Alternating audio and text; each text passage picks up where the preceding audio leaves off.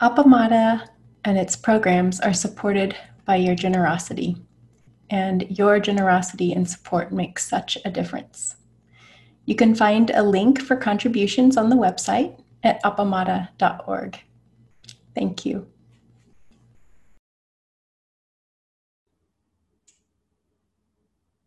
Good morning, everyone. It's great to see you.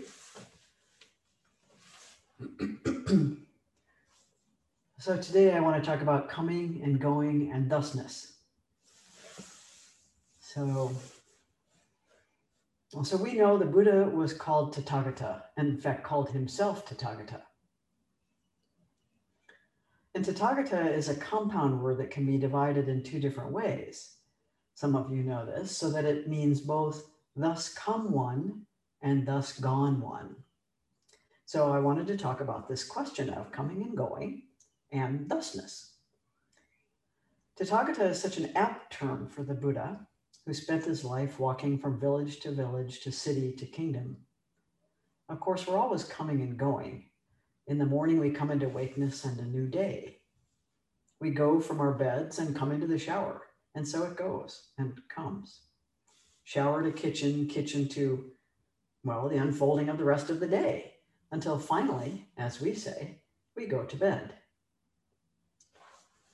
Some of this coming and going is repeated, forms a familiar routine or habit. Some of it is novel or unexpected. And there are times of real disruption or displacement. We go to the hospital. A new puppy comes. We move to a new home or get a new job. In those times, we want to pay particular attention to what is actually happening and all of our complex responses to the unfolding changes. Our emotions and thoughts are complex. We may experience both grief and joyful excitement, confusion and also creative clarity, anxiety and hopefulness. We find our minds consumed by planning and details, but also a kind of torpor, a wish to be able to lie down and sleep and wake up when the disruption is over coming and going. Gate, gate, paragate, parasamgate, bodhi svaha. Gone, gone, gone beyond, gone utterly beyond. The last line of the Heart Sutra, which we chant every morning. We go from the unborn into our mother's womb, but we cannot stay there in that warm place where all that we need to nourish us is magically provided. We must go from there and come into our lives as human beings. At the end, we will go from these human lives back into the unborn, the creative activity of the whole universe. What happens between is a whole lifetime of coming and going, whose meaning, purpose, and qualities depend entirely upon us. That is a huge responsibility. We each must discover how to meet the challenges of our own human being in every moment. Thankfully, we have the luminous example of the Buddha, the wisdom and heart of the teachings, and most of all, we have each other, supporting, guiding, and caring for ourselves, all living beings, and our world. Our comings and goings are held in a web of care, giving each person and the community a field of resilient connection and belonging. Our technologies have evolved to support this vast field of benefaction, as our robe chant calls it, so that even the comings and goings of our most distant Sangha members can be held close, and so that we can share our lives and spiritual journeys with all of our coming and going in them. I am going from this place, and I am coming to a new place. This is how it has always been from the beginning of time. But usually we do not notice this aspect of our moment to moment daily lives. However, we can practice paying attention to just this quality of coming and going. We can see how we are leaving a space, like a bedroom, and coming into a new space, the kitchen.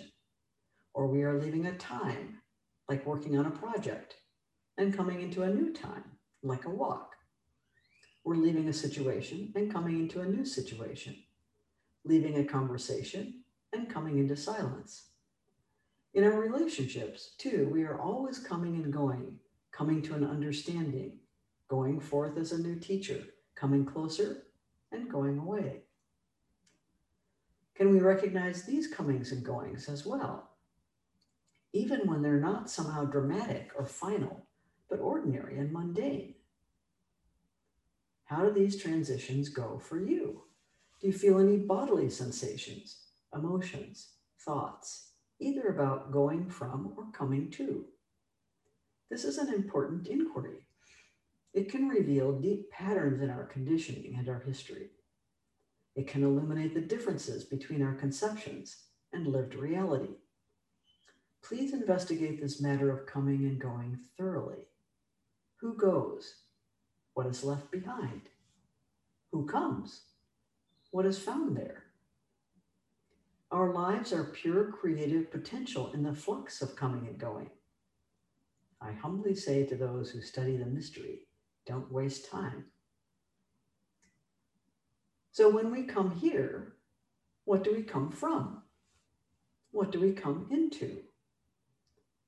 The koans are full of Zen masters asking new arrivals, Where did you come from? It's a potent question. When we are going, what are we leaving? And where are we headed? It is just this term, thusness. Suzuki Roshi called it things as it is. In our practice principles, it is life as it is, the only teacher. Somehow, this is also compassion's way. Thusness is our raw, unfiltered experience of this immediate moment in this life. It is a kind of nakedness, free of the past, the future, and even the present. We all have such times, even momentarily in our lives. What Zen teaches us is that it is always so, no matter what our opinions, distractions, emotions, stories seem to tell us about ourselves, about others, and about the situation. To enter practice is to dance with thusness. We cling to our views about ourselves and our world. We hold on to our identifications, our wounds, our sorrows, purported shortcomings and sins and injustices our so called virtues, even though time and again reality has bluntly refuted them. What to do? For most of us, surrender is not an option. If it were, we would instantly be free, and thusness would be our natural habitat. But that is too scary for our conditioning, so we practice. And with patience and support from teachers and Sangha, we slowly begin to trust in this path softening our grip on our conditioning, resting in this practice, befriending the parts of us that are afraid, angry, sad, alienated, until they are free and at ease. In our own experience, thusness is the vast, unblinking clarity of the sky through which all phenomena, clouds, birds, lightning, snow, tornadoes, sun, moon, stars move freely and without limit. The sky attaches to nothing and nothing interferes with the sky. But thusness is also intimate. In a glance across a crowded room between partners ready to leave a party, the warm, milky smell of a baby, the touch of a nurse at a hospital bed, a walk in the woods after the rain. It is the moment you decide to make a change in your life, to marry someone, to leave a job, to learn to play the guitar, to get a dog, to move to Chicago. Our practice is to learn to settle down in thusness, our true home. It takes time to get rid of all of our belongings that furnish our conditioning and provide familiar comforts. For most of us, this process takes time we gradually dissolve our attachments to those views, habits, expectations of other, ourselves, others, and the world. But make no mistake, true liberation is absolute. The binary fact is that you are either utterly, utterly free or you are not. You cannot be partially imprisoned. In practice, we are like prisoners sawing at the bars. Behind us is an unlocked door. Maybe with patient practice and good tools, we will finally saw through the bars and leap to freedom. Maybe we will discover the door, try the handle, and simply walk out. I can't say what you will do. Always immersed in thusness, always imprisoned by your own imaginations. I long for your complete liberation as I would long for my own. There's another aspect to this coming and going, beyond our individual experience of it, and that is coming and going and thusness for community. In every community, there will always be coming and going, both of individuals and of the community itself. Appamada originally formed out of my going away from my San Diego Sangha and my teacher Joko and coming to Austin, where I knew no one who practiced Zen. I gave a talk at Live Oak Unitarian Church, and a few people came to ask me if I would start a meditation group. Our Sangha came into being right there. After that, we would come and go from several places the church, a yoga studio, Austin Zen Center, before we ultimately came here. Meanwhile, people were coming and going all the time. Because more people come than go, Appamada has grown. The whole ecosystem is shaped by each person's contribution through their presence, even while online. The whole ecosystem has feels the loss of each person who goes. Yet something continues, and the community can be understood as stable and continuous. Isn't that kind of a miracle? what comes, what goes, and what sustains us. When we pay attention to what matters together, practicing with sincerity and openness, when we study the teachings filled with wisdom, when we express our deepest aspiration with clarity and joy, we are manifesting the Sangha that actually originated 2,500 years ago and has endured unbroken through all ages and under every kind of circumstance. War, oppression, famine, pandemic, civilization collapse, natural disasters, as well as times of peace and prosperity. We are the fortunate inheritors of this treasury of Buddha, Dharma, and Sangha that has thrived through countless comings and goings, through countless eons, including even the going of the Buddha himself. I'm physically going from Austin and coming to Chicago. But I'm not going away from the Sangha. It's my breath and my being. I'm coming into a new way of supporting it and making, I hope, a helpful contribution to its well being. I will be devoting more time to writing so that there's both a record and a kind of manual for Appamada. This is probably my most important offering for the Sangha's future.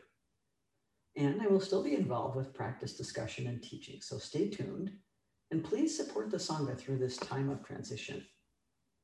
Of course, every time is a time of transition, and we're always moving into uncertainty and pure potential. But often this fact is lost on us until it is made salient by some visible change. So, I wanted to allow again plenty of time for us to have an opportunity to discuss with each other. And so we're going to do um, some breakout rooms in groups of four. And um, here's what I want you to do before we start the breakout groups. First, list three people whose coming or going made the greatest impact on you, or three moments of coming or going, your own or others, that made a great impact on your life. So, three people or three moments of coming and going that made the greatest impact on you in your life. Uh, so make that little list. You can make it mentally if you want to, or uh, you can make a little note of it if you want to. And I'll tell you what we're going to do in the breakout rooms.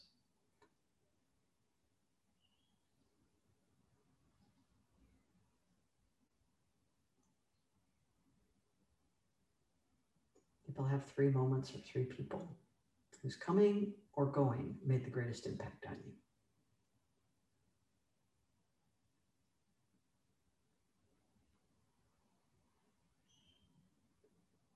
So what you're going to do in the breakout groups is you're going to choose one thing from your list, one moment or one person and describe it to your group for five minutes. So each person in the group will have five minutes. Each person will go in turn, and the rest of the group will listen silently with openness and curiosity. And then after that, you're going to discuss for 10 minutes what these examples of coming and going might have in common, or how different was the impact on each of you. So so that means that you'll have a couple of examples you don't get to. You might want to journal about them later, about that impact of coming and going. And then we'll come together, back together again uh, as a whole group. So, um, so this will be about a half an hour that you'll be together. You'll each have five minutes, and then you'll have um, the rest of the time, um, probably about, let's see, about 10 minutes to discuss. Is everybody clear about what we're doing? Anybody have any questions about what we're doing? Okay, pick one from your list. You're going to describe it to your group for five minutes. Uh, don't waste a lot of time figuring out who's going to go first and second and third. Just, uh, just go. Um, okay, so we'll want breakout groups of four for 30 minutes.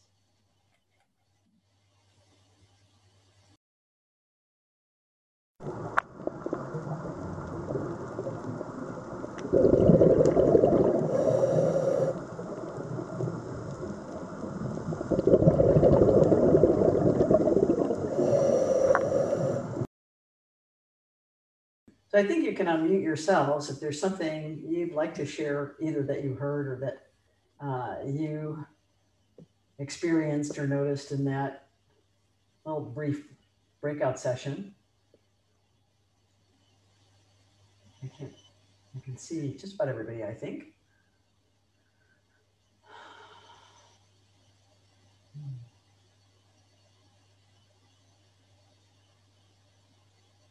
Yeah, Lori.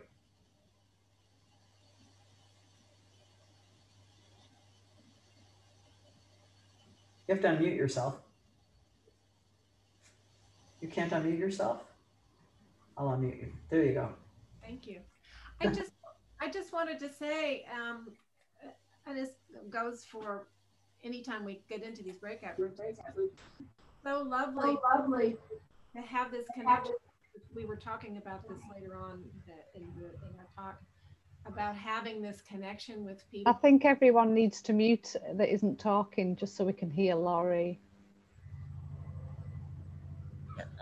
Anyway, so I was just saying how lovely it was to, to meet with four people and, and, and, and, and to talk about this subject and it's so connecting. And, and we were talking about the fact that Zoom, despite what we thought at the beginning, that it was never going to work as far as a, a, modality for connection. In fact, it works just fine. And um, anyway, that's all I wanted to say.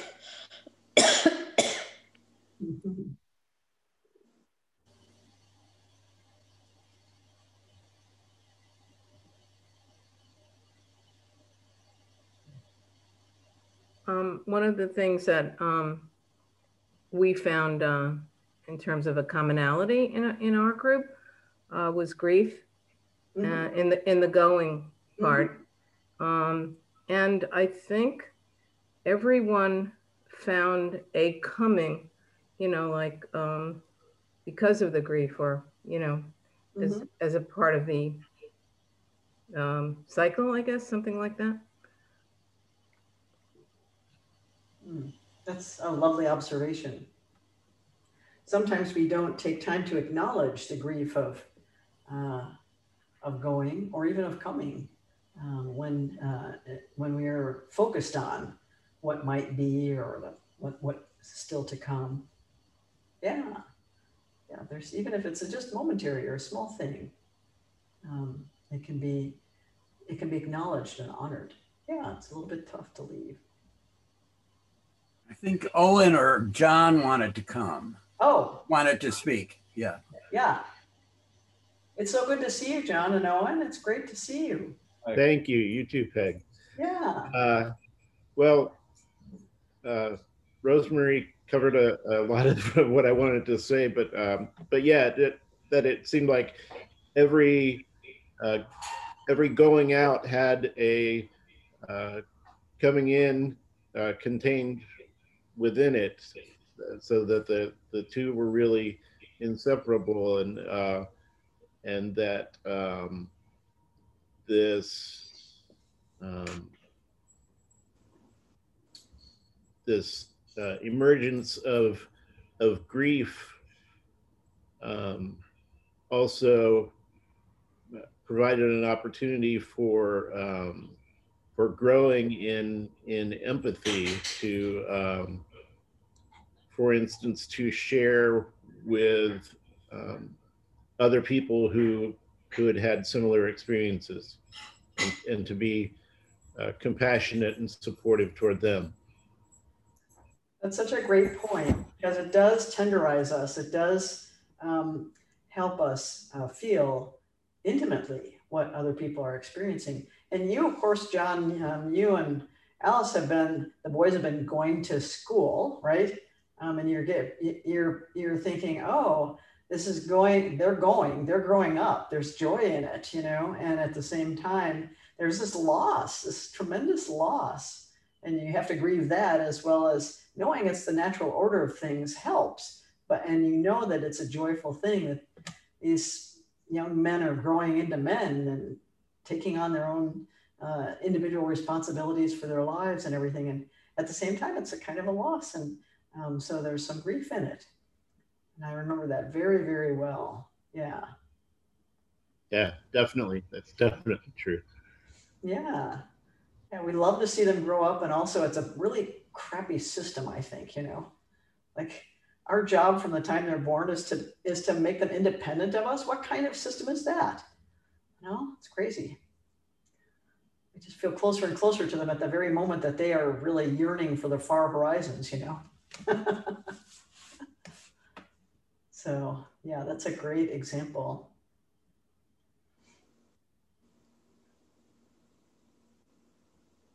I'm trying to see hands. Okay, Maria. I liked it when you said about um, what is it in the coming and the going. What is it we leave behind in the coming? And and it made me, you know, think about the many faces we have to meet the many faces that we meet, and what is it we leave behind when uh, with different people, in different situations. What is it we energize in us to bring forth, and what is it that we actually leave out if you like, like what's acceptable, what parts of us are acceptable in different situations and what parts aren't, and how we do that subconsciously, consciously. And so it made me think a lot more about that, about meeting someone that's quite difficult or meeting someone that's really lovely or difficult, anxious situations. It's really interesting to sit with that and think about. I'm going to do that more, I think, on a deeper level of what is it I leave behind when I'm coming to meet. Right. Yeah. It's that um, that intention and aspiration going into the situation that isn't a demand for some kind of outcome, um, but that uh, that uh, asserts that you express yourself from your deepest aspiration, really, you know, Mm. and not carrying a lot of projections or expectations or um, ideas about what will be, uh, so that the experience can be fresh and new. And I think that's what sitting kind of does for me. It, the more I sit, the more I have that gap between me here and all the things that I do become more, as- time goes on, more available to me Yeah. by sitting. Yeah. I think partly because if you can get grounded in your body um, and you understand, you know, how you're experiencing whatever it is physically, um, that's the start, you know, and then you begin to see how everything gets built up on top of that, you know, um, your ideas of pleasant or unpleasant, your ideas of uh, this is a good thing or bad thing, or good for me or bad for me, or here's who I should be in the situation, and all the projections and stories come uh, come after that. So the more we can um, learn in sitting to ground ourselves in this stillness at the center, this physical stillness at the center, the more we can come from that place of deepest aspiration and less from our conditioning. Yeah, so wonderful. Darcy.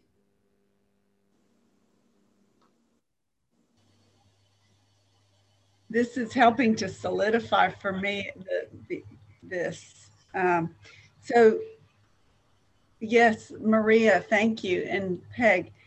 So, Peg, you said that paying attention to this quality of coming and going, like Maria was talking about, creates a new space. Mhm.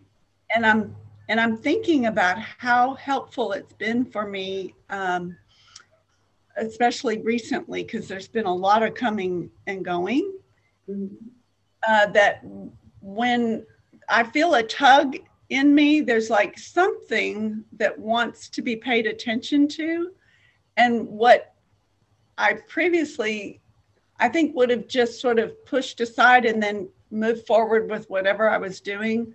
I'm really trying to step back and pay attention to it, not like create uh, stories about it, but just feel it in my body.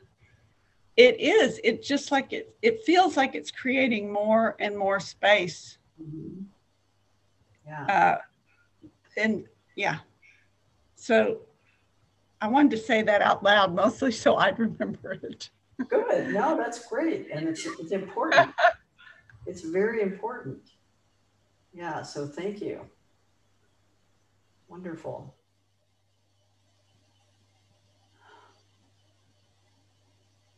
I can't see everybody's hands because you guys are on two screens. So let me just check and see if there's. Uh,